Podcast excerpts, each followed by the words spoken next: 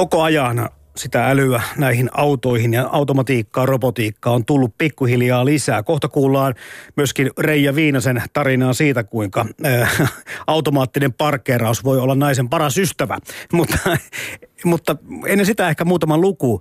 Siis äh, tulevaisuuden älykäs liikenne voi tarkoittaa esimerkiksi sitä, että auto – on yhteydessä tai autot ovat yhteydessä ensinnäkin toisiinsa. Ne on myöskin yhteydessä sääpalveluihin, ö, varoittaviin viranomaisiinsa. Kyse on tietenkin kaikesta kustannuksista, turvallisuudesta, ruuhkien välttämisestä, mitä tahansa. On siis arvioitu, että 2030 mennessä maailmassa on jo 44 miljoonaa automaattista, täysin automaattista ajoneuvoa. Ja taitaa olla niin, että kaikki automerkit panostavat tällä hetkellä autojen robotiikkaan todella paljon ja hankkeisiin menee miljardeja. Nyt älyliikenteestä, sen tulevaisuudesta ja ennen kaikkea ehkä Suomen mahdollisuuksista hyödyntää tätä älyliikennettä kertovat vieraamme liikenneneuvos Seppo Örni liikenne- ja viestintäministeriöstä. Tervetuloa. Kiitoksia. Ja myös mukana Sampo Hietonen liikkumisen operaattori maas.fi-palvelusta. Kiitos, kiitos. Tota hei, pitäisi ehkä aloittaa hyvinkin peruskäsitteellä hyvät herrat, nimittäin kun tuossa toimituksessakin joku kysyi, että mikä sulla olikaan aiheena, mä sanoin älyliikenne, kaikki sanoi, mitä ja mikä, niin, niin nyt kun te olette tämän asian niin kutsusti päällä, niin osaatteko te, tai pystyykö sitä millään tavalla niin kuin järkevin, järkevissä ohjelma-ajan puitteissa selventämään, mitä se älyliikenne teille tarkoittaa? No, voisi sanoa, että sellainen perinteinen määritelmä Perinteinen määritelmä on, että älyliikenteellä tarkoitetaan tieto- ja viestintätekniikan hyödyntämistä liikenteessä ja siihen sitten kuuluu kaikki liikennevalosta satelliittijärjestelmiin. Mä voin antaa tietty synninpäästö, että tästä aika kauan tätä tehnyt ja ei ole vielä mullekaan ihan täysin selvinnyt, että mikä se, mikä se määritelmä on. Että kun tuossa sanotaan, että voi ajatella, että kaikkea, kaikkea teknologiaa, mikä siinä liikenteessä on, niin se liittyy siihen, mutta ehkä se on enemmänkin semmoinen, voi ajatella, kun se ei ole mikään erillinen sektorinsa, vaan voi ajatella niin, että sinne nyt on tulossa aika paljon teknologiaa ja se tulee muuttaa aika paljon sitä, että mikä se, mikä se liikenne on. Mä itse pitäisin sitä niin kuin, todennäköisesti jos kaikki menee hyvin, niin kymmenen vuoden päästä semmoista asiasta kuin älyliikenne ei tarvitse erikseen jutella, koska mm. se vaan on vähän niin kuin kaikessa. Vähän ei, niin ei äly... me älypankkeista paljon Niin, tai älypuhelimista niinkään, koska se on jo arkipäivää niin, meidän niin. käsittelyssä. Siis nämä kaikki navigaattorit, paikantimet tai automaattiset peruutus tuota taskuparkkeerauspalvelut. Nämähän liittyy jo, niin kuin jos puhutaan nyt autosta tai itse kulkuneuvosta, niin nämähän on sitä samaa palvelua tai samaa ideologiaa, mitkä vaan pikkuhiljaa kehittyy ja kehittyy. Mutta meillähän on jo aika paljon älyä autoissa. Joo, kyllä siellä on ja se lisääntyy koko aika. Eikä tietenkään, tietenkään autoissa, että sitä on siellä infrassa, sitä on autoissa mm. ja sitten sitä on ihmisillä itselläänkin. Ja, ja ehkä nyt ollaan niin kuin siinä pikkuhiljaa sillä kohin, missä, missä nämä kaikki alkaa tosissaan tulee ei pelkästään sinne tutkijan pöydälle tai, tai sitten alan ammattilaisten, vaan ne rupeaa tulee lähemmäs sitä kuluttajaa. Ja, ja veikkaisin, että seuraavan viiden vuoden aikana niin se käsitys siitä, että miten liikenne hoidetaan, niin se saattaa muuttua aika laillakin se on kyllä kiinnostavaa spekulaation paikka kohta, että miten, miten me liikutaan, miksi ja minne. Öö, mennään vähän näihin organisaatioihin. Siis Seppo Örni, liikenneneuvos, olet tässä liikennelabrassakin mukana. Mitäs tämä liikennelabra oikein niin kuin duunailee?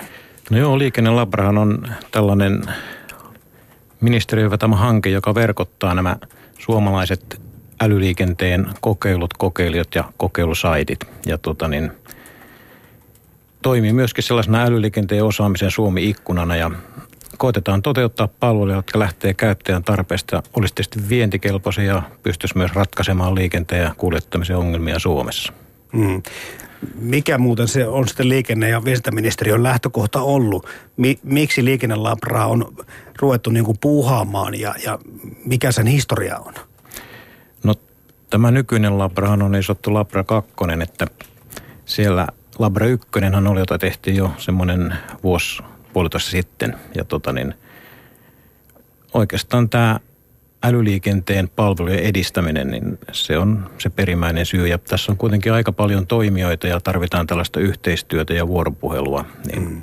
Siitä syystä tällainen hanke on lähtenyt liikkeelle. Uudet asiat yleensä muuttaa prosessia ja vaatii paljon yhteistyötä, niin vaatii tällaisen tämä kuulostaa sikäli hyvältä, että kun olen joskus tehnyt juttua muun muassa niin älytaloista, niin siellä kärsitään enemmänkin siitä ongelmasta, että paljon olisi älyä taloon tulossa, mutta sitä ei koordinoida kovinkaan tarkasti, jolloin sitten eri toimijat ovat niin hajallaan, että järjestellään tai rakennetaan semmoisia järjestelmiä, jotka välttämättä eivät keskustele keskenään. Eli onko liikennelabra nyt tosiaankin tässä nyt semmoinen toimija, joka koordinoi sillä tavalla sateenvarjojärjestönä tämmöistä niin, että kaikki puhaltaisi samaan hiileen. No joo, kyllä nimenomaan näin, että edistää sitä yhteistyötä ja yhteen toimivuutta, että se tulevaisuuden suunta näyttää olevan se, että nämä eri liikennemuodot on entistä enemmän niin kuin yhteistyössä keskenään ja ne palvelut myöskin rakentuu usean liikennemuodon osa- osasista. Hmm. Ja sitten taas Sampo Hietinen, sä edustat yhtä toimijaa, kaupallista sellaista. Oot aikaisemmin ollut ITS Finlandin vetäjä, nyt maas.fi-palvelussa. Kerro lyhyesti myös näistä. No joo, aloitetaan tota siitä aiemmasta, että tämä ITS Finland on ollut tämmöinen niin yhdistyksenä sellainen, tai on yhdistyksenä sellainen, joka, joka kokoo sitten niin kuin ehkä vähän vapaammin pystyy kokoamaan kaikkia yrityksiä sitten tätä tutkijapuolta ja, ja sitten noita, noita viranomaisiakin vähän niin kuin pyöreän pöydän ympärille, että mit, kehit, ymmärtämään paremmin, että hei, mitä tässä nyt oikein on tapahtumassa, katsomaan vähän, että jos me nyt Suomessa meillä olisi vähän korkeampi ymmärrys kuin jossain muualla, niin ehkä me pystyttäisiin tekemään vähän, vähän fiksumpia juttuja ja aika, aika hurjia juttuja, kun tälleen, tälleen päitä aikansa isketään yhteen, niin aika hurjia juttuja sieltä voi syntyä. Ja tota, yksi, yksi semmoinen, joka voi sanoa tästä niin kuin yhteistyöstä syntynyt on sitten tämä maas.fi, johon tässä nyt niin kuin maanantaina sitten maanantaina sitten toimariksi hyppäsin ihan niin kuin... Kolmatta päivää, neljättä päivää. Niin, että nyt pitäisi niin kuin kaikki se, mistä se on höpissy hirveästi, nyt se pitäisi sitten oikeasti tehdä, tehdä todeksikin vielä. No okei, jos sä olet siellä ikään kuin pöydän toisella puolella kokoamassa kanssa ihmisiä saman pöydän ääreen ITS Finlandissa, niin mitäs tämä maas.fi mitä se alkaa kehittää, minkälaisia palveluja? No, tämä on tämmöinen Suomessa syntynyt konsepti oikeastaan lähtenyt siitä, että hei, että mietitään nyt se niin päin, että kun tulee hirveä määrä näitä erilaisia juttuja, vähän niin kuin siinä älytaloissakin mm-hmm. syntyy, autoihin tulee älyä, ne on yhtäkkiä netissä, tulee koko aika hurjempia tämmöisiä niin kuin autonjakopalveluita.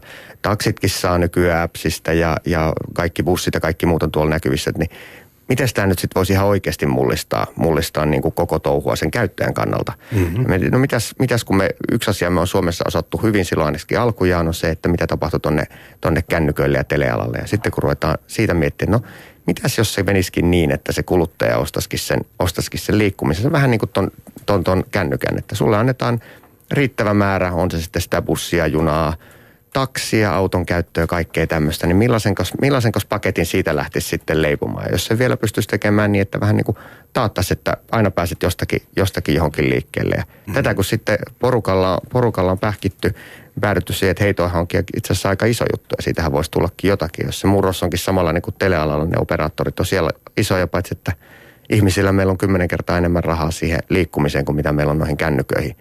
Että siinähän olisikin mahdollisuuksia ja, ja, ja sitten – jossain vaiheessa siitä on järkevää semmoinen operaattori pistää pystyä ja katsoa, että onko tämä, onko tämä niin oikeasti tosissaan mahdollista tarjota ihmisille tämä tämmöisenä, tällaisena pakettina, joka, joka hoitaisikin niin kuin helahoijo. Kerro joku esimerkki. No Mikä se palvelu voisi no, olla? No leikitään tämmöistä.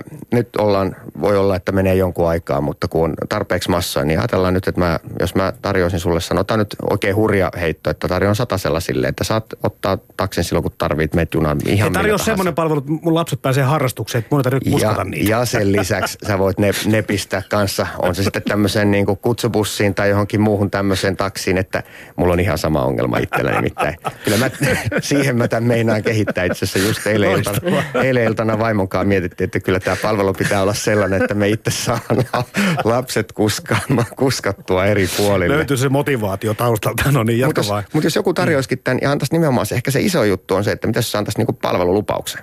Joo. Että kun se, se, jos mietitään, että missä se raha tällä hetkellä on, niin se on siinä autossa, mutta se on aika vähällä käytöllä, ne on noin neljä prossaa käytössä keskimäärin, mutta siihen pistää ihan hirveästi rahaa. Että siitä 300, mitä ihmisillä menee liikkumiseen, niin 240 on sitä autoa keskimäärin niin, niin jos antaisikin semmoisen lupauksen, kun se auto on siitä niin järkyttävä hyvä. Se on tosi hyvä, että se, aina se ottaa kiltisti siellä ja se lähtee, lähtee mm-hmm. valitettavasti joutuu se isi tai äiti lähtee kuskiksi siinä, mutta se lähtee. Niin mitäs jos mä lupaisinkin, että, että mistä tahansa, mihin tahansa pääset ja saat ne, saat ne penskat kulkemaan ja sitten sille vielä jotenkin järkevä hinta, niin, niin sitten se alkaisi ehkä olla ihan oikeasti vertailukelpoinen siihen autoon.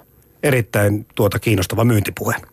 tota, Seppo Örni, miksi Suomi? Miksi Suomella on niin kuin, halu ja ma- ilmeisesti mahdollisuudetkin lähteä tätä älyliikennettä kehittämään?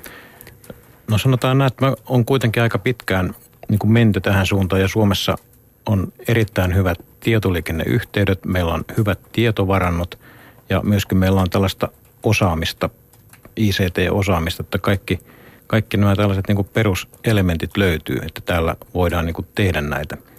Että, että niin, Suomi on kuitenkin harvaan asuttu maa ja, ja tota niin, nämä tuo niin tällaisenkin asioihin ratkaisuja. Ja sitten meillä on, on tällaiset aika ankarat olosuhteet, että meidän tietysti täytyy niin löytää ratkaisut niihin ja huolehtia siitä, että jos jossakin muualla tehdään näitä asioita, niin ne soveltuu meille.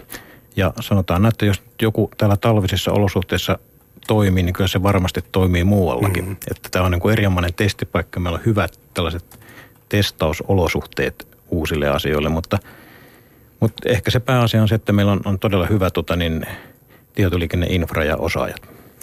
Niin, mä tuossa lueske, tai luettelin itselleni näitä asioita, kun mietin, että miksi Suomi pärjää tässä hommassa.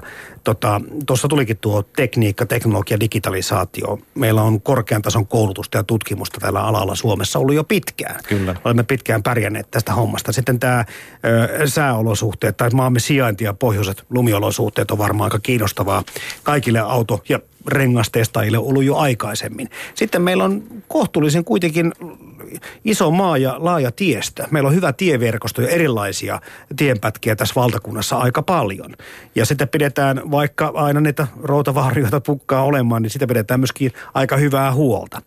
Sitten koko infrastruktuuri toimii, mutta tämä lainsäädäntö, tähänkin olen kuullut, kun ihmiset valittavat, että Suomi on niin byrokraattinen maa kuin olla ja voi, niin nyt sitten yhtäkkiä mulle on kerrottu, että kyllä, kyllä, mutta liikennelainsäädäntö meillä on erittäin salliva, suorastaan niin kuin motivoiva älyliikenteen niin kuin, kehittämiseksi. Mitä se tarkoittaa? No ehkä se voisi tarkoittaa sitä, että, että automaatti ajaminenhan on sallittu Suomessa jopa niin kuin lainsäädännön mukaan teille. Tietysti täytyy niin kuin vastata siitä kuljettaja, mutta tota niin, sellainen on mahdollista.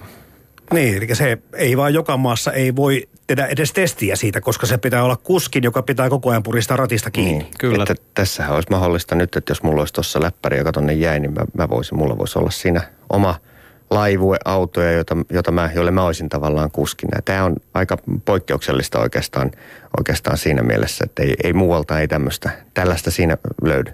Mm.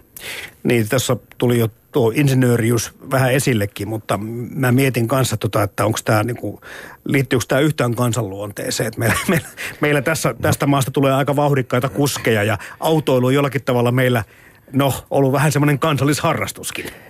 No mä kansallisluonteeseen kyllä, mutta mä ehkä jatkasin tuohon, mitä Seppo sanoi, niin, että miksi, miksi Suomi olisi tietenkin, osaltaanhan nämä meidän karut olot tarkoittaa sitä, että, että maailma haettiin niitä markkinoita, missä oltaisiin vähän edellä, ja jos karut olot ei välttämättä aina ole siihen paras, tietenkin se pitää paikkansa, että jos se täällä toimii, niin kyllä se muuallakin, mutta kun joku on sanonut, että näitä digitalisaatiolla, kun on isoja ongelmia ratkottu maailmassa, niin ne helpot on hoidettu jo ne, jotka yksi, yksi toimija tai tämmöinen näin pystyy ratkomaan. Nyt on jäljellä oikeastaan niitä, niitä vaikeita. Vähän niin kuin se älytalo, mutta ihan yhtä lailla liikennekin. Niitä ei kukaan oikeastaan pystykään itsekseen ratkomaan. Ja, ja se meidän ehkä isoin etu Suomessa on se, että me osataan istua, istua yhdessä ja miettiä, että hei, mihin sitä on menossa, yritetään lähteä. Että vaikka, vaikka itse me piiskataan siitä, että, että kun me ollaan kaunasta kansaa ja kaikkea muuta, niin kyllä meidän etu ennen kaikkea nyt tässä niin kuin liikenteen muutoksessa ja siinä digitalisaatiossa on se, että me on osattu yhdessä nähdä ja tämä on, tämä on sellainen murros, että kun vähän niin kuin kaikki on pakko liikkua samaan aikaan. Mm. Ei, ei auto, jos yksi, yksi haraa vastaan, niin sitten se, sit se helposti jää siihen. Ja, ja se on ihan poikkeuksellista. Mä oon tosi paljon päässyt kiertämään maailmaa ja jos jotain ne ihmettelee. Tässä vi, okay. viimeksi siellä Lapissakin niin ihan oikein OECDn suulla, että, että Suomi on niin kuin täysin poikkeus tässä, että me on onnistuttu näkemään niin kuin samanlainen visio. On se sitten niin poliittisesti virkamiehet kuin, kuin yrityksetkin, että hei, tuohon suuntaan lähdetään menee ja, ja kukaan ei hirveästi haraa vastaan. Se on, se on aika paljon. Ja se on harvinaista. Musta tuntuu, no joo, se Pörni.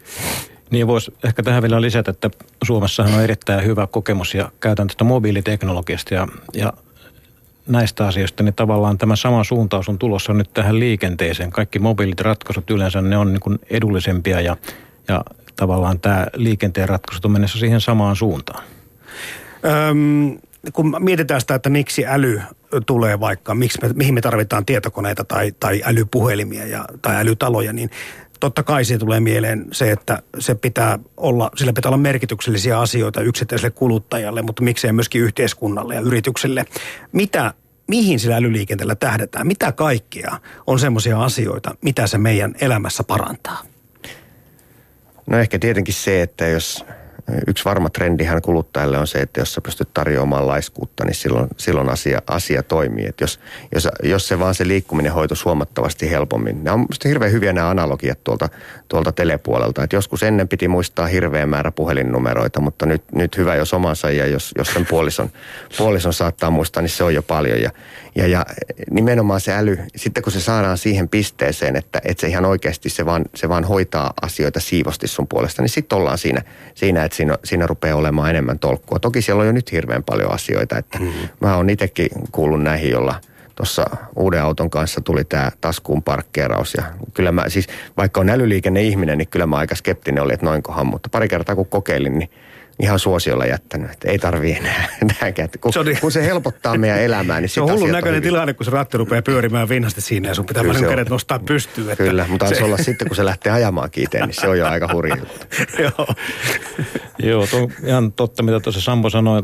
Vielä nostasin tietysti nämä ympäristö- ja turvallisuusasiat, että et, ja vaikka myöskin liikenteen sujuvuusasiat. Eli, eli tota niin, suuri osa esimerkiksi näistä liikenteen ruukista aiheutuu näinkin maassa kuin Suomessa liikennehäiriöistä. Mm-hmm. Ja mitä nopeammin ne havaitaan ja mitä nopeammin niistä toivotaan, niin sitä sujuvammin liikenne sujuu. Ja tässä älyliikenne on erinomainen keino. Ja jos mennään tähän turvallisuuteen, niin ihan tällaiset perinteiset liikennevallotkin hyvin toimivina, niin nehän parantaa liikenneturvallisuutta – varmasti toistakymmentä prosenttia. Mm. Mutta se keino on ehkä nyt Suomessa aika pitkälle käytetty, että ne on viritelty, mutta että ihan tällaiset, tällaiset perinteisetkin jutut niin kuin toimii. Ja sitten sit tullaan ihan näihin globaaleihin ihan oikeisiin ilmiöihin, että, että jo Bill Fordkin sanoo, että näitä niin kuin jatkuvasti kasvavia kaupunkeja, niin niitä, niiden niin kuin sitä ihmisen liikkumisen vapautta, niin sitä ei vaan pysty enää hoitaa sille yksi yhteen suhde autolla. Pitää löytää jotain järkeviä tapoja ihmisiin niin kuin mukavasti hoitaa se elämänsä ja liikkumisensa ilman, että joka, jokainen omistaa sitä autoa. Et, et meillä Suomessa on väliä, tämä on vielä helppoa, mutta, mutta näitä niin kuin Aasian megakaupunkeja, jos siellä, siellä olisi yhtä paljon autoja per, per henkilö kuin Suomessa, niin aika hurjalta näyttäisi, jos se hurjalta näyttää nytkin. Mutta samaan syssyyn ihmisten pitää liikkua. Se on ihan perustarve ja se on pakko se asia jotenkin hoitaa. Eli nyt pitää, pitää myös ihan niin kuin maailmanlaajuisesti pitää löytyä vähän uudenlaisia keinoja ratkoa näitä niin kuin globaaleja ongelmia. Liikenne on aika iso niistä. Kello on 21 minuuttia yli 11 ja puhutaan siis älyliikenteestä ja Suomen mahdollisuuksista sitä hyödyntää. Vieraana meillä liikenneneuvos Seppo Örni liikenne- ja viestintäministeriöstä ja Sampo Hietanen, hän on älykkään liikenteen palveluja toteuttavan, mutta kehittävän maas.fi projektin vetäjä.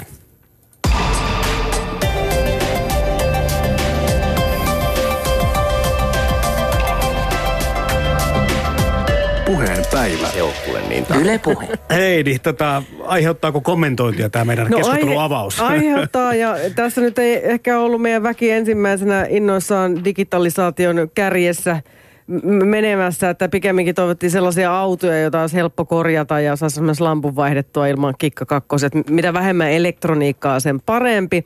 Mutta nyt lähetysikkunassa on pikkasen lämmetty aiheelle ja ryhdytty esimerkiksi pohtimaan sitä, että paljonko autot keskimäärin seisovat parkissa elinajasta. Tulee vähän just semmoisia herää sellaisia kysymyksiä, että tarvitsenko itse todella autoa? Aivan. Se on noin 50 minuuttia keskimäärin, kun se, se ajaa. Yleensä 96 prosenttia se seisoo. Ja se on tietenkin, jos mietitään, niin kuin lähdetään sitten näitä kansantalouden paikkoja, jos otetaan sillä, sillä mittarilla, niin siellä on aika paljon tuotua pääomaa tietenkin meillä, meillä joka lojuu, lojuu lojumistaan. Mutta toisaalta toisinpäin pitää sanoa, että se auto on ollut niin hirveän hyvä, että me ollaan kaikki silti kuitenkin tavallaan valmista, valmiita lojuttaa sitä pääomaa siellä niin paljon. Ei vaan ole ollut tavallaan riittävän hyviä riittävän mm. hyvää palvelua sitä korvaamaan. Ehkä niin. ne kakkosautot lähtis niin kuin ensimmäisenä.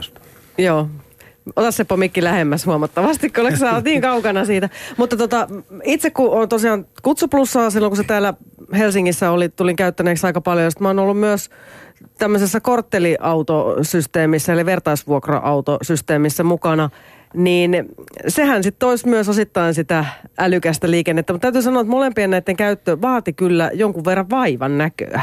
Joo, se on, se on ehkä, että vielä aika moni ratkaisu on ollut, on ollut semmoista, että on, on pikkusen jouduttu lähteen pienesti ja ehkä siinä on niin kuin lähetty tämän tyylisesti. Sitä ei ole vielä saatu, saatu siinä mielessä hyvin nippuun. Hyvä esimerkki ehkä maailmalta, joka on aika paljon, paljon jo niin kuin päässyt eteenpäin ja muuttanut. Ja mun mielestä se aina niin kuin kavereille kun kertoo, niin se avaa aika hyvin. On toi Bemari on tehnyt yhdessä Sixtin kanssa jo, joissain kaupungeissa. Silleen ne on lähtenyt siitä, että okei, että no mitäs jos sulla olisikin se – ihan pränikkä Pemari, maksimissaan siis puoli vuotta vanha. Nyt niin kuin, se puhutaan sellaisista autoista. Ja, ja se lähti siitä, että sun ei tarvitse varata yhtään mitään, sun ei tarvitse sitä mihinkään palauttaa – ja, ja maksimissaan joudut sen viisi minuuttia kävelemään sitä etsiä. Maksatko me, meet, vaan, meet, meet vaan kyytiin. Se on muistaakseni vähän reilu 30 senttiä minuutti. Että jos sillä pitkä ajan tietty tulee kalliiksi. Mutta tuommoinen kaupunkiajossa, niin, niin, niin kun, tää, kun itsekin miettinyt, että mihin sitä nyt on varaa johonkin, johonkin jonkunnäköiseen autoon, joka ei ehkä ihan just ole se unelma. Mutta sitten jos sitä saisikin ajella, että ajella niin vähän, ja niitä on niin kuin Berliinissä likimai joka kadun kulmassa. Että siihen vaan meet ja ryhdyt, ryhdyt ajamaan. Ja sitten sinä päivänä, kun kun perhe on mökillä tai jotakin, niin voi vielä ottaa se avopemari ja vähän huristella ympäriinsä. Niin, niin nämä, nämä rupeaa helposti olemaan sitten sen verran helppo sen verran mukavia, että sitten sit rupeaa Joo, kuulostaa kivalta ja mainitsit just, että tässä uudessa kortteliautosysteemissä Blockscarissa, että siellä olisi kuma Teslojakin. Ja Tesla kyllä. on noussut myös täällä Yle.fi kautta puhekeskustelussa moneen kertaan esille, että onko se sitten se älykkäin auto, mikä meillä tällä hetkellä on. No leikitellään ajatuksella, että se Tesla on aika houkutteleva. Mäkin on päässyt sitä ajaa. Kyllä se on se, on se kyllä kiva, vaikka tälleen tämän miettiikin, niin kyllähän se on, voisi sanoa, että kiva, kiva se on, olisi ajaa aina hieno auto, mutta kun ei oikein varaa aina omistaa sitä sitä. Niin. niin mutta ne pitää tulla riittävän isoksi. Leikitellään sitten ajatuksella, että mitä jos tuolla olisikin, jos nämä olisikin niin kuin autot aika lailla internetissä, jos siellä olisikin niitä niitä Tesloja tuossa tossa ison pajankin ulkopuolella rivissä vaikka kuinka monta vähän joka kadun kulmassa sille, että, ja siihen olisikin, olisikin pääsy, että sä voit katsoa se appsista, että missä niitä on ja voisit lähteä siitä hurruuttaa tai jos et jaksa mennä sillä, niin sitten sit sulla on niin kuin kätevästi se taksi osana palvelua. Nämä on niin kuin, että tolle tasolle se on oikeastaan päästävä, että se rupeaa ihmisiä kiinnostaa, kun ei se, ei se silleen pakottamalla ne et ei, ei, ei, niin kuin, ei, en, mä en itse ainakaan usko, että sillä lailla lähtee, että ihmisiltä yritetään väkisin jotenkin autoja ottaa pois. Ei auta kuin keksiä jotain parempaa. Mutta onko se, nyt me puhutaan aika paljon nimenomaan yksityisautojen näkökulmasta. Mitä tapahtuu, minkä verran älyliikenteessä pohditaan tulevaisuutta, niin raideliikennettä tai tämmöisiä linjavuoroja? Mikä, mikä on tämä tulevaisuus? Kyllä mä, vai haluatko Niin kyllähän Minusta tämä tällainen niin kuin liikenteen paketointi, niin se pitää sisällään tietysti totta kai, tässä on aika paljon autoista puhuttu, mm. mutta tietysti nämä kaikki liikennemuodot, kyllä, kyllä ne siellä varmaan niin kuin osana säilyy, mutta niiden yhteistoiminta kyllä lisääntyy, että se on tietysti selvä, että suurissa kaupungissa varsinkin nämä raideratkaisut on, on toimivia ja, ja joukkoliikennettä aina kannattaa suosia, mutta kyllä se, kyllä se paketti on, mä näkisin aika pitkälle, missä on nämä kaikki, kaikki liikennemuodot, myöskin joukkoliikenne mukana. Eli ne yhdistyy sillä tavalla, että sä voit niin. kulkea osan matkaa jollakin segveille ja sitten taas sillä Teslalla ja kunnossa vielä otat jonkun pitemmän matkan raiteilla. Joo ja tuossa tuommoinen niin jonkunnäköinen testi ja tutkimus tehtiin Göteborissa, missä, missä sitten niin kuin ihmiset jätti se autonsa ja kokeili, että ne sai kaiken mahdollisen käyttöönsä. Niin. Ja ne lopputulokset oli, ne oli hirveän paljon oli ihan oikeasti autonomista ja käyttäjiä. Ja se, kyllä se lopputulos oli se, että kun, kun tämä kaikki oli tehty helpoksi, niin loppujen lopuksi ne, ne käyttikin kyllä sitä joukkoliikennettä enemmän kuin ne oli itse kuvitellut, eikä ne ehkä niin tajunnutkaan. Että kyllä mun oma ennustus on se, että se, se pikemminkin niin kuin tämä on jonkunnäköinen uusi nousu, tämä, tämä yhdistelmä niin sille joukkoliikenteellekin. Kyllä, koska sinne ratkaistaan sitä last milea, joka sitten hoidetaan ehkä autolla tai jollakin kevyemmällä ratkaisulla. Kohta puhutaan siitä testauksesta tai kuullaan testauksesta ja alan pioneerityöstä, kun mennään tuonne Aurora-hankkeen pariin Tunturi Lappiin, mutta mitäs, pitäisikö meidän kuitenkin ottaa tähän myöskin mukaan jollain tavalla tämä työllisyysvaikutukset? Tässä tuli ensimmäisiä twiittejä jonka minä sain näihin, näihin tuota, tähän mainostamiseen, jutun mainostamiseen, oli se, että miten käy ammattiautoilijoiden. Että viekö robotti niin kuskit ikään kuin, ja liikkuuko tavara enää tulevaisuudessa samalla tavalla? Jos ihminen varmaan tulee liikkumaan aina, mutta, mutta miten käy tavaraliikenteen? No kyllä varmaan tavara liikkuu siinä, varsinkin varmaan tässä, tässä niin kuin ihmistä lähellä olevassa liikkumisessa siinä tulee paljon muutoksia, että ne on niin kuin hurjia, miten, miten tällä hetkellä siihen sijoittajat on innostunut. Että mä olin tuossa Briteissä puhumassa ja katsoin vaan lehteen, että siinä paikallinen – paikallinen Deliveroo niin oli saanut 6 miljo- 600 miljoonaa puntaa investointeja. Ja se on siis tämmöinen samanlainen kuin Suomessa Volt käytännössä, joka, joka tuo asioita kotiin. Että ne, ne rahat, mitkä tässä kuitenkin liikkuu, on jotenkin ihan järkyttäviä. Ja kyllä niin kuin alaku alaku voi katsoa, että kyllähän ne digitalisaatio on mennyt läpi ja vähän silleen, että ensi alkuun ajatellaan, että no meitähän tämä ei koske ja sen jälkeen ajatellaan, että no jos, jos näillä nykyrakenteilla sitä pikkusen muuteltaisiin, sitten tulee tämä kolmas aalto, mikä liikenteessäkin on, että vähän ne, ne rakenteet lähtee muuttuu. Mutta sitten jos mietitään sitä työllisyyttä, varmasti siellä on tätä, että, että kun se robotiikka tulee, niin tiettyä määrää sitä ammattiautoilijoita se, se tulee koskettaa. Esimerkiksi mä en henkkohtu usko, että kun se massa tulee lisääntyä, niin että kun taksikuskit loppus kokonaan, koska myös ihmiset haluaa myös ihmisen palvelua. Mm. Et, et siellä, on, siellä on aina myös sitäkin olemassa. Mutta sitten sit toisinpäin. Tämä on, tää on järkyttävän iso bisnes. Niin kun arviot vaihtelee, niin jostain sieltä kolmesta puolesta tuhannesta miljardista kymmeneen tuhanteen miljardiin maailmanlaajuisesti. Ja siellä on nyt vähän niin kuin uudelleen jako käynnissä. Jos nyt tälleen miettii liikenteen kannalta, niin Suomi ei ole kyllä tässä ollut niin kuin mitenkään, mitenkään niin kuin voittajana tähän asti. Että jos, jos toi kulutusmarkkinakin on se noin 16 miljardia, kyllä se pääosin tähän tuontiin perustuu. Ja nyt kun tässä on käymässä vähän samat kuin mitä sille telealalle kävi – niin meillä olisi nyt tässä uudelleenjaossa noin niin kuin suomalaisina mahdollisuus hakea tästä, tästä sitten sitä meille sitä vientiä ja sitä kautta työllisyyttä. Niin, tässä on nyt odoteltu koko ajan, mitä tapahtuu siitä, kun tuo öljyn merkitys pikkuhiljaa vähenee, öljyhinta on jo romahtanut ja kyllähän tuo talouden ekonomian uusjako on välttämätön, jos, tai pakollista, jos, jos mietitään sitä, että vaikka kakkosautot häviää, se tarkoittaa, että auton myynti tulevaisuus tulee olemaan ihan, ihan toista kuin tänä päivänä. No joo, tostakin on niinku ihan se varmaan pitää paikkansa, että ainakin tietyllä lailla niin kuin sinne ihmisille. Että jos oletetaan nyt, että mennään jonkun verran ajassa eteenpäin ja, ja on robottiautoja ja silloin on niin kuin vähän hassua, että, että miksi mäkään sitä omistasin muuten kuin investointina. Että siitä mm. todella tuleekin investointi, mutta että ne, nehän on sitten ajossa koko aika.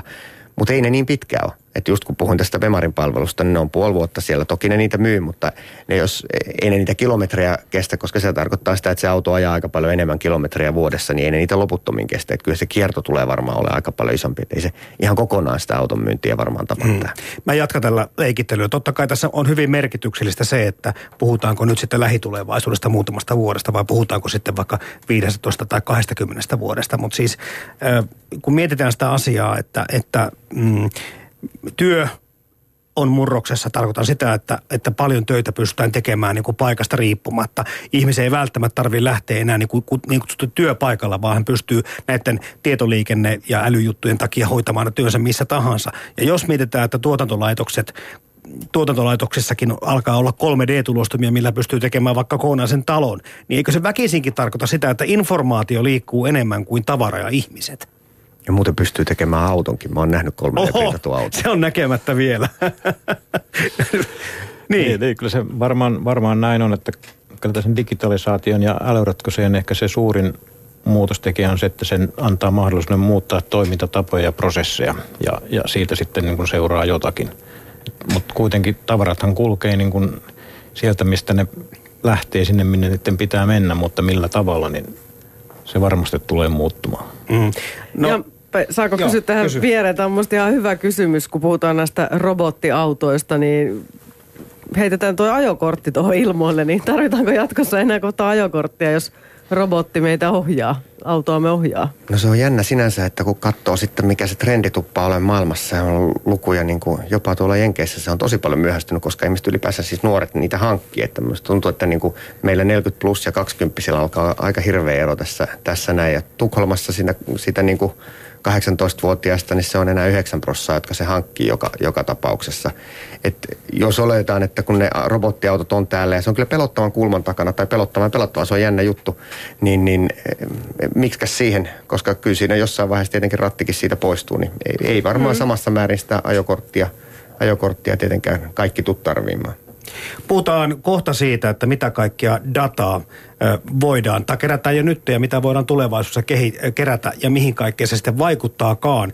Mutta otetaan täältä nyt se esimerkki tähän alan pioneerityöstä, nimittäin miljardeja ollaan nyt sitten tässä asiassa niin kuin jakamassa ja panostamassa ympäri maailman. Ja täällä Suomessa Tunturilapin kehitys pyrkii haukkaamaan aika merkittävänkin siivun tämän älyliikenteen kehittämiseksi kohdennetusta miljardeista. Jo tänä talvena kuulemma on aloitettu jonkinlainen älyliikenteen ja automaattisen ajamisen testaaminen.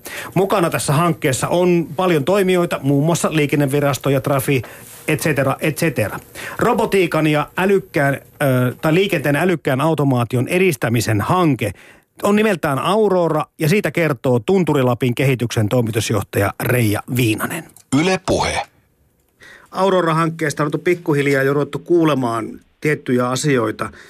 Ehkä se ei ole enää ihan tuntematon kaikille ihmisille, mutta, mutta ei kaikki sitä kuitenkaan vielä kuulu ole. Pitäisikö aloittaa sillä, että, että esittelet ensin, millainen tämä Aurora-hanke kokonaisuudessaan on? Kyllä Aurora-hanke on tuota, tietyissä piireissä varmaan jo tunnistettu ja tiedostettu. Ja, ja sitten ikään kuin tämmöiselle tavalliselle kuluttajille ja, ja tienkäyttäjille saattaa olla tuntemattomampi hankekokonaisuus. Mutta Auro-hanke on tämmöisen arktisen älyliikenteen ja automaattisen ajamisen testausalue, kokonaisuus ja, ja sateenvarjohanke. Ja sitä ollaan nyt tekemässä tänne Tunturilappiin. Ja tavoitteena tietysti on se, että kun meillä on maailmassa globaali tarve tällaiselle tiedolle, että, että miten automaattista ajamista kehitetään ja, ja minkälaisia ratkaisuja täytyy löytyä, että automaattinen ajaminen ja sen eri, eri ratkaisut voivat olla kaupallistettavissa, niin tarvitaan sitten tämmöistä testausaluetta automaattiselle ajamiselle ja, ja tähän globaaliin tarpeeseen me olemme täällä nyt vastaamassa. Eli tuota Auroran selkärankana tietysti toimii, toimii tämmöinen yksityisen testialueen tai liikenteeltä suljetun testialueen yhdistäminen julkiseen tieosuuteen. Ja nämä molemmat tullaan varustamaan älyliikenteen testausta varten erillisillä laitteistoilla. Ja, ja sitten Aurora on moniulotteinen ja, ja tässä on vielä tulokulmina myös digitaalinen infrastruktuuri ja sen kehittäminen ja tiedonsiirto. Ja nämä yhdistettynä ja niiden avulla voidaan tuota, käynnistää muun muassa turvaviesteihin liittyviä testejä. Ja meillä on tässä suunnitteilla nyt tämmöinen porovaroitusjärjestelmä, joka tultaneen käyttöön tai tullaan ottamaan käyttöön syksyllä 2016. Toisaalta myös isossa kuvassa automaattiajaminen tulee asettamaan ihan uudenlaisia haasteita tiestölle. Ja, ja sitten sillä, sen seurauksena ollaan sitten yhteen kärkeen rakennettu tämmöinen kokonaisuus, missä tien kunnon ja hoidon seurantaa ja tien ylläpitoa voidaan hallita digitaalisen infran ja erilaisten mittalaitteiden avulla. Ja lopultakin se, miten se näyttäytyy sitten ehkä niin kuin konkreettisempana tämän hetken niin kuin kuluttajalle tai tien, tienkäyttäjälle, niin on esimerkiksi tiestä tulevan ja, ja ajoneuvojen välillä, välillä tulevan äm, informaation siirtyminen tienkäyttäjille, muun mm. muassa säätietoina tai muina, muina tuota, turvaviesteinä. Liikkuminen palveluna on sitten meidän viimeinen tulokulma ja puhutaan tämmöisestä mobility as a service konseptissa, konseptista, missä tuota, haetaan yksinkertaisesti parempia liikkumisia ja kuljetuksen palveluita sekä paikallisille ihmisille tai, ja vierailijoille täällä Tunturilapissa ja pyritään kehittämään kuljetuksia ja liikkumista. Ja silloin puhutaan myös tavara, tavaroiden kuljettamisesta, esimerkiksi ruuasta, ähm, vaikkapa ateriapalveluista tai kunnilla voi olla tarpeita ähm, tämmöiseen äh, tavaroiden ja palvelusten kuljettamiseen ja nämä, ollaan, nämä on tarkoitus sitten yhdistää tässä Ylläsmaaspilotissa. Miten kansainvälinen tämä hanke tulee olemaan? Näitä ei taida maailmassa ollakaan. Onko tämä ihan pilotti juttu? Joo, kyllä siis Aurora on täysin ainutlaatuinen testauskonsepti tässä laajuudessa. Eli meillä niin kuin ne, se, se, mitä muualta ei maailmasta löydy, on se, että ylipäätään tämä tehdään lumisilla alueella, eli arktisella alueella. Ja toinen lähtökohta kysyä tuosta kansainvälisyydestä, niin me olemme juuri saaneet Suomen tieviranomaiset ja, ja Norjan tieviranomaiset ovat allekirjoittaneet yhteistyösopimuksen tämän päätie E8 kehittämiseksi älyliikenteen keinoin. Eli lähtökohtaisesti hanke on jo kansainvälinen. Meillä on tässä rajayhteys Ruotsiin ja Norjaan, ja näitä tullaan sitten hyödyntämään tämän hankkeen eteenpäin viemisessä. Eli tiedon täytyy siirtyä ja muun muassa turvaviestien täytyy siirtyä mm. parhaimmillaan maasta toiseen. Ja tämä on meidän yhtymäkohta sitten esimerkiksi Norjan tiehallinnon kanssa. Mites Reija Viinanen, tuossa puhut E8-tiestä. Mi- mihinkä väliin tämä älysensorit ja muut on suunniteltu? Mikä on se tieosuus? Mistä minne? No tässä vaiheessa ollaan suunniteltu kolarimuonio akselille tätä älyliikenteen instrumentointia. Ja siihen yhtenä syynä on se, että tämä julkiselta liikenteeltä suljettu testialue sijaitsee muoniossa ja näitä on syytä pitää kohtalaisen lähekkäin toisiaan. Eli nämä älyliikenteen äm, mittaristot tullaan äm, laittamaan yhdenmukaiseksi näille kahdelle alueelle ja, ja silloin katsotaan tietysti tämän julkisen tien osalta, että tämä älyliikenteen, älyliikenteen instrumentointi on sitten tällä alueella. No missä vaiheessa siellä infran rakentaminen tällä hetkellä on? Milloin päästään ö, kokonaisuudessaan käyttämään tätä testialuetta? Me odotamme tässä päätöksiä tämän tien ja infran instrumentoinniksi ihan näillä hetkillä. Ja, ja tuota, tietysti siellä tämä testi, suljettu testialue on jo, on jo tuota, perusinfraltaan valmis ja, ja sitten kun me tiedämme, että päästään eteenpäin tässä infran ITS-instrumentoinnissa, niin sitten lähdemme sitä varmastikin tekemään. Tämä on myöskin rahakysymys ja, ja myöskin tietokysymys siinä mielessä, että tarvitsemme myös asiakkailta tietoa siitä, minkälaista ähm, ITS-instrumentointia sinne tai älyliikenteen instrumentointia sinne tarvitaan. Eli olemme varautuneet siihen, että siellä voi olla asioita, jotka liittyy kelin seurantaan, erilaisia antureita, sensoreita, siellä voi olla metallia tai metallilankaa tiessä, liikennekameroita, liukkauden mittareita, valokuitukaapelia, ylipäätään sähköä jossain muodossa, että nämä testialueen laitteet saa sitten virtaa niiden toimimiseen. Että tätä, tätä tietoa nyt kerätään ja, ja myöskin hahmotellaan sitä, että miten sitä sitten ruvetaan rakentamaan, mutta aikataulu suunnitelmat on niin, että mahdollisimman nopeasti tämän vuoden tässä kevään, kevään ja kesän aikana. Niin, tätä Aurora-hanketta oltiin siellä vetämässä niin kuin vähän ministerin voimikin tässä. Teillä oli viime viikolla siellä oikein kunnon symposium. Kyllä näin oli, että Aurora, Aurora on vahva julkinen tuki ja, ja se auttaa tietenkin taas asiaa eteenpäin, että Auroran erikoisuus ja, ja hauskuus on siinä, että tämä on hyvin voimakkaasti julkisen ja yksityisen sektorin yhteen liittymä. Valtiolla ja Suomella on omat tavoitteet älyliikenteen kehittämiseksi ja siinä äm, tämmöisenä kärkimaana maailman mittakaavassa olemisessa. Ja, ja sitten meidän alueelta löytyy tarvittavat fasiliteetit ja kun me pantiin viisaat päät yhteen ja yhdistettiin voimat, niin nyt sitten ollaan tässä pisteessä, että Aurora on aika mukavassa jamassa menossa eteenpäin ja ollaan hyvin iloisia siitä, että ollaan löydetty oikeat toimijat ja, ja oikea tahtotila Suomessa viedä tätä asiaa eteenpäin. Niin sehän on vanhastaan tuttua meillä Suomessa, että monet rengasvalmistajat ja automerkit ovat mielellään käyneet Suomen Lapissa vähän tekemässä kaikenlaisia testejä, mutta ne on su- tietenkin liittynyt enemmän tämmöisiin niin kuin talviolosuhteisiin. Ja nyt tietenkin kun nämä talviolosuhteet lisätään sitten tähän tulevaan älyteknologiaan, mitä, mitä sitten tien alla voi olla tai autoissa, minkä verran esimerkiksi jo nyt on ö, vaikka no en tiedä auton valmistajilta vai mistä se kiinnostus tulee vai tuleeko se ö, joidenkin muiden yhteistyökumppaneiden taholta, mutta niitä kyselyjä tullut ö, vaikkapa, vaikkapa nyt automerkeillä te, teille päin. Kyllähän kiinnostus on, on, on kova ja, ja, tota, ja se on myöskin kansainvälistä. Kysymys on loppupeleissä siitä, että automaattiajaminen ja sen testaus, tarpeet ovat – himpun verran erilaisia verrattuna perinteiseen mainitsemasi esimerkiksi rengastestaukseen. Mm-hmm. Automaattiajamisen ää, testauksessa on kysymys siitä, että liikenne automatisoituu ylipäätään turvallisesti, ympäristöystävälliseksi ja, ja tiestön käyttö on optimaalista.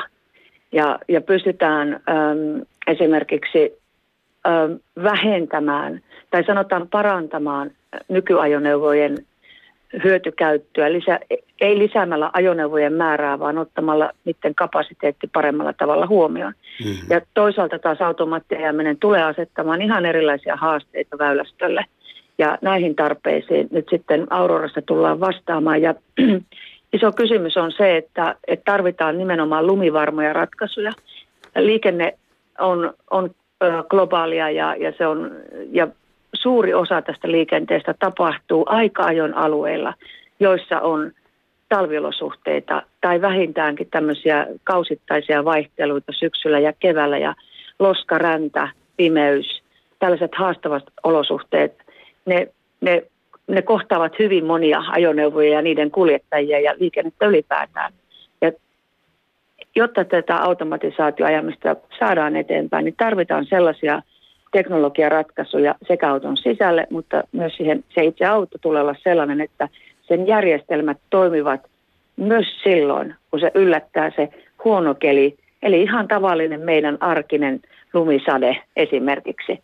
Ja tähän kokonaisuuteen Aurora pyrkii nyt sitten tarjoamaan maailman liikenteelle ja autovalmistajalle vastauksia. Niin, aina kuulee moitittavaa, että Suomi on niin byrokraattinen maa, mutta liikennelainsäädännöltään me tota, tässä pärjäämme niin hyvin, että tämmöistä hanketta kannattaa meille niihin sopiviin olosuhteisiin ruveta tekemään. Kyllä, tietysti kaiken pohjana on se, että Suomella on erittäin salliva lainsäädäntö ja me pystymme käynnistämään tämän tyyppisen testauskokonaisuuden. Suomen lainsäädännössä ei edellytetä ajoneuvon tulee olla hallinnassa, mutta kuskin ei tarvitse välttämättä olla itse ajoneuvon sisällä, vaan voidaan tehdä se myös etä, etäohjauksena. Ja, ja tuota, se lainsäädäntö ja sen sallivuus tarkoittaa myös sitä, että, että viranomaiset yhtenä ovat ähm, taklaamassa näitä esteitä automaattiajamisen äh, kehittämiselle. Eli jos me huomaamme, että meillä joku asia vaatii vielä hieman niin kuin viranomaisten säätämistä, että päästään eteenpäin tässä, niin he ovat ilmaisseet halunsa sen tehdä. Eli lainsäädäntö tukee tätä toimintaa meillä täällä. Me pystymme jouhevasti toimimaan Suomessa ja, ja tarjoamaan ratkaisuja kansainvälisille toimijoille. Tämä on Suomen erittäin iso valtti tässä hankkeessa. Kaiken tämän kerätyn datan ja tämmöisen niin kuin yläkäsitteistön alla on kauhean kiinnostavaa kuitenkin nämä robottiautot. Jokos rouva Aurora Reija Viinanen on itse päässyt kuskittoman auton istumaan ja matkustamaan. Kyllä, mä, mä tuota, en ole koskaan aikaisemmin ajanut Helsingissä itse autoa. Ja, ja tuota, nyt olen sen yhden kerran tehnyt ja mä olen hyvin iloinen siitä, että se sattuu nimenomaan olemaan niin sanottu robottiauto. Ja mä olen tehnyt elämäni ensimmäisen täydellisen taskuperotuksen koskematta rattiin ollenkaan. Eli minulla, minulla on pelkkää hyvää sanottavaa niistä kuljettajaa helpottavista ää, järjestelmistä, jotka auttaa minua pärjäämään myös lappilaisena ihmisenä Helsingin monimutkaisessa liikenteessä. Yle Puhe. Tunturilapin kehityksen toimitusjohtaja Reija Viinanen siinä kertoi Aurora-hankkeesta ja, ja vähän leukaili siitä, tai leukailtiin tässä siitä, että robottiauto näyttääkin palvelevan naisia, kun puhuttiin taskuparkkeeraamisesta. Taitaa olla vähän niin päin, että, että naiset tiedostaa, että ne tarvii apua ja me miehet luullaan, että me ei tarvittaisi. Ei, ja näiden kansainvälisten tutkimusten mukaan on monta kertaa havaittu, että naiset on muutenkin parempia kuljettajia kuin me miehet, että ei sitä Kyllä. enempää. Se oli vaan vitsi. Mutta hei, Sampo Hietanen, sä nyökyttelit tuossa siinä kohtaa kovasti, kun puhuttiin tuosta ministerivetoista symposiumista. Eli sä olit mukana tässä tapahtumassa täällä Lapi, Tunturilapissa. Joo, kyllä olin ja olin, olin siinä ministeripaneelissakin. Ja kyllä, kyllä voi sanoa, että jotenkin kiinnostus on, mä on, voi suorastaan olla yllättynyt, että kyllä siihen Suomen Lappiin se on aika uskottava keissi, että aika paljon maailmalla päässyt sitä vähän niin kuin testaamaan erilaisilla toimijoilla, että hei, voisiko tämä Suomen Lappi olla nyt se, olla nyt sitten se piilaakso tässä, tässä tota niin, älyliikenteen tai tässä liikenteen digitalisaatiossa ylipäänsä ja, ja yllättävän uskottavaa se on. Ja niin kuin sanottu, tässä kuitenkin tässä mullistuksessa jaetaan todella isoja rahoja. Että se on toisiksi suurin ala maailmassa, missä tässä pyöritään, niin, niin, niin mikä ettei. No miten sitten liikenne- ja viestintäministeriössä suhtaudutaan aika suopeasti varmaan se Pörni Aurora-hankkeeseen? Kyllä il, ilman muuta ja mehän, mehän sitä tuetaan ja ollaan mukana. Se on kuulu meidän Labra, Labra-ohjelmaankin. Mm. Ja tota niin, pidetään sitä tärkeänä, että e, syntyy tällaista testaustoimintaa ja liiketoimintaa, mutta myöskin tietysti sitä, että, että saadaan tietoa siitä, että minkälainen turvallinen infra pitää olla, kun automaattiautolla ajetaan, että se on turvallista meidän olosuhteissa. Hmm. Jos ajatellaan, tota, tai puhutaan kohta sitä, mitä kaikkea dataa ja tietoa sieltä liikenteestä saadaan tai voidaan kerätäkin, mutta tänä päivänä me tiedetään jo tiettyjä asioita. Meillä on kohtuullisen hyvät sääpalvelut ja, ja varoitustoiminnot. Meillä on, tiedetään ruuhkista paljon ja muuta. Ja jonkin verran se meitä autoilijoita auttaa, mutta ei se auta sillä tavalla, että kun on pakko töihin lähteä tiettyyn aikaan, niin se ei kumminkaan niin kuin ehdota tuo auto meille semmoista reittiä tai tee jotakin tämmöisiä valintoja. Mutta tänä päivänäkin jo, eikös näin, niin meille kerro vaikka minkälaista tietoa liikenteestä.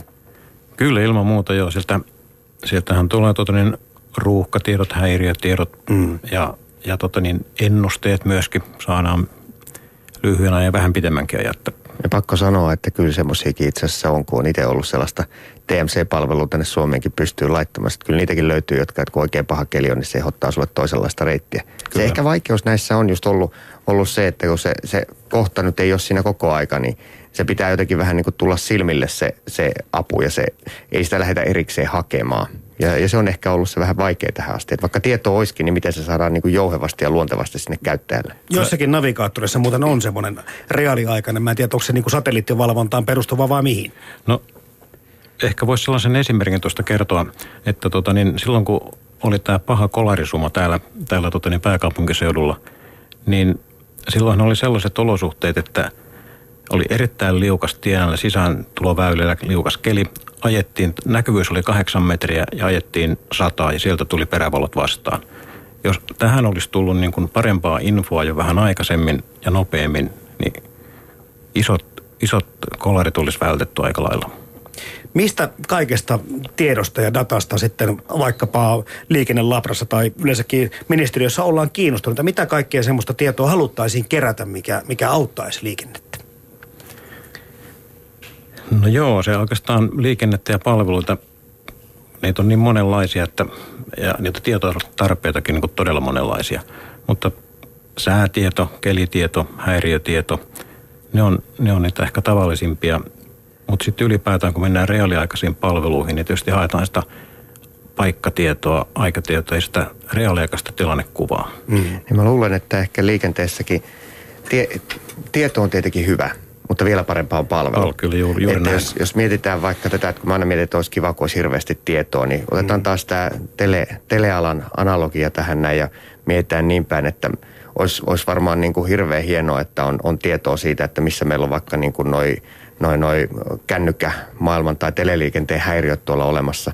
Mutta ei se oikeastaan meitä kuluttaja sinänsä kiinnosta. Meitä vaan kiinnostaa se, että se on se operaattori, joka hoitakoon sen asian. Sen on varmaan hyvä tietää, mutta meitä kiinnostaa vaan se yhteys tuosta tuohon noin. Mä luulen, että liikenteessäkin me päästään tolle tasolle, että se, se tietohan nyt ei niinku suoranaisesti meitä kiinnosta. Meitä kiinnostaa se kohde, mihin ollaan mm. menossa. Ja sitten kun päästään, saadaan enemmän ja enemmän se silleen palveluksi, että että se on ihmisille sillä siististi taustalla. Joku muu käyttää, niin kuin, käyttää kaikkea sitä älyä ja vaan hoitaa mut tästä perille, hoitaa se yhteyden. Niin, niin mä luulen, että siihen se enemmänkin menee. Että ei, ei se ehkä se ruudun tuijotus, se on joillekin kiva, mutta ei se kaikille ole niin, niin innostavaa, vaan nähdä sitä tietoa. E-, ehkä se semmoinen tietohäiriö ja poikkeus olosuhteista, niin se on se, mikä kiinnostaa ja mistä on aika paljon hyötyä. Ja sitten on tietysti EU on tällainen IK-hätäviestijärjestelmä tulee uusiin autoihin pakollisessa 2018, niin se, kun kolari sattuu, niin sieltä lähtee viesti automaattisesti hätäkeskukseen ja aukeaa kaksisuuntainen puheyhteys. Et tämä parantaa kyllä turvallisuutta ja Suomessahan me arvioitiin, että pienentää liikennekuolemien 5 prosenttia. Mm. Joo, puhutaan siitä, kun on se nolla tavoite niissä liikennekuolemissa, niin jotenkin tuntuu, että tämä, tämä tasoinen niin kuin, ne uudistukset voivat siihen joskus meidät johdattaa, koska koska kuitenkin niitä sattuu. Näitä virheitä ihmisille edelleenkin, mutta tästä kaikesta kun kertyy tätä dataa aika paljon ja sitten kun mietitään mitä sillä tehdään ja mitä sillä voi tehdä, kuka sen omistaa. Jos ö, ihminen omistaa auton tai ei omista, se on yhteiskäytössä miten vaan. Ja se keskustelee sekä tien että näiden eri viranomaisten ja organisaatioiden kanssa kelle se tieto kuuluu. Tämmöinen MyData, oma data, oma tietopalvelukin on olemassa ja ihmiset tänäkään päivänä eivät välttämättä tiedä, mitä kaikkia he, heistä kerätään, mitä heistä tiedetään ja, ja kuka sen tiedon omistaa. No se onkin todella hyvä kysymys, että tästä nyt käydään, käydään kiivasta keskustelua niin kuin alalla ja eri, eri toimijoiden kesken. Ja me on nyt sitten tämmöinen tavallaan tällaista oma datakonseptia vähän lanseerattu, eli tota niin, tietysti näissä palveluissa niin ehkä se kaikkein tärkein asia on, että, että luottamus säilyy. Ja tota niin, silloin täytyy hoitaa, hoitaa se, että, että tietoturva ja yksilön suoja, suoja säilyy ja palvelut ovat muuten luotettavia. Ja tätä parantaisi varmasti, jos, jos tota niin, käyttäjä pystyisi hallinnoimaan omia tietojaan.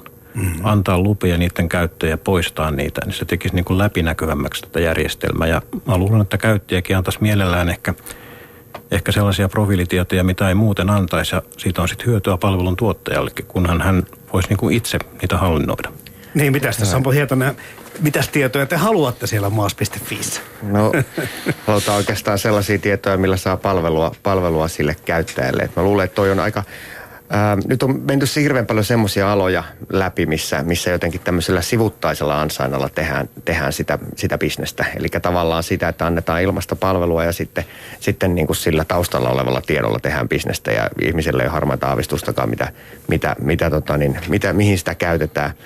Liikenne on kuitenkin niin tavallaan iso ja ihmisetkin on siinä valmiita maksamaan, että ei välttämättä tarvii, tarvii tehdä sitä niin kuin kiertokautta ja se, sillä datalla sitä, datalla sitä hoitaa. Mä itse uskon aika lailla siihen, että, että kun, se, kun se käyttäjä pystyy itse näkemään, että okei, tuossa tollaisia tietoja mulla on, ja mä voin myös sitten antaa niin kuin tämän, tämän rajapinnan niin kuin palvelulle X tai Y tai Z saadakseni sitten jotakin hyvää, niin se, se todennäköisesti toimii tässä aika paljon paremmin. Mutta kyllä se rehellisyyden nimissä on sanottava, että tässä liikennealallakin niin tämä arvuuttelu siitä, että kuka mitäkin dataa omistaa, niin se, se hidastaa ihan hirveästi tätä näin. Että omistaako auto, autotehas kaiken datan, omistanko minä oikeastaan sitä autoakaan, vaikka olisi se ostanut ja niin edespäin. Niin nämä on, nämä on semmoisia, mitkä tuolla isossa maailmassa hidastaa, mutta tämä on taas sitten se Suomen pelipaikka, kun meillä ei ole niitä isoja pelureita. Kyllä, Kyllä. eli tämä on nyt semmoinen ongelma toisaalta, mikä mikä korostaa pitäisi ratkaista, kun aletaan ketjuttamaan palveluita niin kuin liikennemuodosta ja välineestä toiseen ja jopa maasta toiseen, niin ja sitten halutaan personoitia palveluja, niin kyllä sen profiilin dataan pitäisi pystyä liikkumaan turvallisesti. Ja se on mm. ehkä niiden palvelujen niin kuin synnyttämisen yksi aika tärkeä edellytys. Niin jää miettimään sitä, että kun älyautolla pyyhkäisee rajan yli, jossa ei välttämättä ole yhtään anturia asennettu, niin siihen loppu sitten se älykkyys. Eli miten tämä niin kuin kansainvälisesti toimii tämä, niin varmasti aika ö, eri lähtökohtaisesti tätä päästään kehittämään ja toteuttamaan. Joo, ja kyllä, kyllä tässä tullaan vielä niin kuin isoja muutoksia kansainvälisesti siinä näkemään, että millä lailla ja miten, miten tämä saataisiin toimimaan. Kyllä se sitten niin kuin aina jonkun aikaa nämä kestää, vaikka teknologia on oikeastaan jo ihan valmista, mutta se kestää se, että miten tämä saadaan nämä pelisäännöt muutettua, miten ne saadaan ne pelisäännöt semmoiseksi, että ne toimii, ne toimii sinne, saadaan paketti kasaan sille, että se on sille kuluttajalle kuluttajalle hyvä ja että siellä on niin kuin markkinoilla ei synny sellaista tilannetta, että yksi jotenkin dominoisi kaikkea, mutta ne onkin yleensä ne vaikeimmat ja, ja tästä on tämä on, kun mietitään näitä, että missä Suomella on ne pelipaikka, niin me on, me on osattu tehdä näitä pelisääntöjä. Yksi isoimpia juttuja, minkä takia me on sen telealalla oltu hyviä, niin me tehtiin ne säännöt sille NMTlle ja GSM, että hei kuulkaas, näin tämä homma toimii, se puhelinnumero muuten vaihtuu operaattorista toiseen ja niin edespäin. Et nyt, nyt me, me niin kuin osataan tämä, me tiedetään miten se voidaan hoitaa ja se, se, siinä me voidaan olla aika kovia sitten. Täällä arvuutellaan jo. Joku mainitsi, että tietyssä osassa jenkkejä robottiautot on jo liikenteessä, mutta sulla oli Seppo Örni vähän tietoa tai ainakin hyviä arvioita siitä, arvauksia siitä, että missä nämä automaattiautot tai robottiautot, missä kulkee, M- miten nopeasti ne ovat keskuudessamme? No tästähän on esitetty esimerkiksi semmoisia arvioita, että, että kymmenen vuoden päästä kaikki autot olisi eh, tietoverkon kautta yhteyksissä toisiinsa ja 20 vuoden päästä 75 prosenttia olisi automaattiautoja. No, nämä on tällaisia ennusteita ja arvauksia, mutta, mutta ne on todella lähellä. Siis kymmenen vuotta on, ei siihen jos miettii keskimääräistä suomalaisen auton ikää, niin ei siihen niin kuin monta autoa kerkeä vaihtamaan, kun se on jo sitten robottiauto tulossa. Niin, ehkä se on enemminkin se, se mitä, minkä se muodostaa, että aika hyvin kun miettii näitä, jos itse miettii, että sillä Googlella on se automaattinen auto, niin mm-hmm. ei kai ajatella, että ne sentään möis sen, vaan kyllä ne vaan itse laittaa niitä tonne, tonne niin kuin kiertelemään ja, ja tarjoaa sitten sitä asiaa palveluna. Että mä luulen, että on ehkä se, se tavallaan se iso, iso muutos siinä kokonaisuudessa, mutta on se tosissaan, kun ne autotehtaat itse puhuu, että se on se 2017-2018, niin sieltä rupeaa tuotantolinjalta pukkaan sellaisia. Joo. Totta. Mitä tota, tässä on pari minuuttia aikaa. Mit, mitä te henkilökohtaisesti, mikä on semmoinen asia, mikä teitä ehkä kiinnostaa eniten tai mitä te ö, toivoisitte tähän älyliikenteen sen mahdollistavan? Mua kiinnostaa se semmoinen puolen tunnin paketti, mikä tarkoittaa sitä, että joka aamu me saadaan nukkua puoli tuntia pidempään ja sitten joku muu hoitaa sen aamupalan sinne mulle sinne autoon tai oikeastaan niille lapsille sinne autoon, jolloin me voidaan, voidaan hoitaa se asia siellä kodin ulkopuolella. Yle puhe on sulla päällä tietenkin autossa. Aina. No niin, hyvä. Okei, ei, ei huono asia tommonen, että se, että se voi niin kuin, sinähän säästyy valtavasti aikaa, jos, jos täällä ei voisi mennä. Joku kirjoitti täällä myöskin, että hän haluaa sitten semmoisen robottiauton, että se robotti myöskin tulee fyysti kotiin ja laittaa ruokaa ja siivoa. Mutta tota, ehkä ihan tähän asti mennä vielä. No mehän visioitiin, kun me puhuttiin näistä robottiautoista, minkä on joku hoka, hokannut tuolla lähetysikkunassakin, että, että poliisien työt saattaisi vähentyä, kun ei tarvitsisi puhallutella. Ja me visioitiin sillä, että miettikää, mit, millainen tämmöisen kaupunkirimpsasta tulisi tämmöinen, niin kuin voisi ajella tuo kaupungilla, istua takapenkillä ja nauttia juomia ja robottia ja autoa. Tai- Luu ulkona. Tai vaikka jumpata siellä välineessä. Niin, kai kai niin. Kun polkee kuntopyörä. Tota, no Seppo Eri, onko sulla joku visio siitä? No ei, kyllä mä liputan tämän liikennepalvonnan puolesta, että mm. kun se vaan hoitaisi niin kuin koko matkan pisteestä A pisteeseen B, mihin, mistä mä lähden ja mihin mä oon menossa, niin hienosti. Niin Ei Se tarvii, riittäisi. ei tarvii välttämättä aamiasta tarjoilla, jos ei, vaan... mulle ri- riittäisi vähän tämmöinen perusmallikin. ja kahvi. Hei, kiitoksia hyvät herrat käynnistä liikenneneuvos Seppo Örni liikenne- ja viestintäministeriöstä ja Sampo Hietanen maas.fi yrityksestä. Ja, ja li, varmaan netin kautta on aika helppo etsiä lisää tietoa, koska tämä oli tämmöinen vähän yleisesitys ja pintaraapaisu aiheeseen. Kyllä. No, kiitos. Liikennelabrat, siellä on omat sivut ja kaikilla näillä toimijoilla totta kai omat. Ja, Ja Twitterissä tosi moni on alan toimija osallistunut aktiivisesti keskusteluun, että käykää vilkaisemassa vaikka sieltä, at Yle Puhe.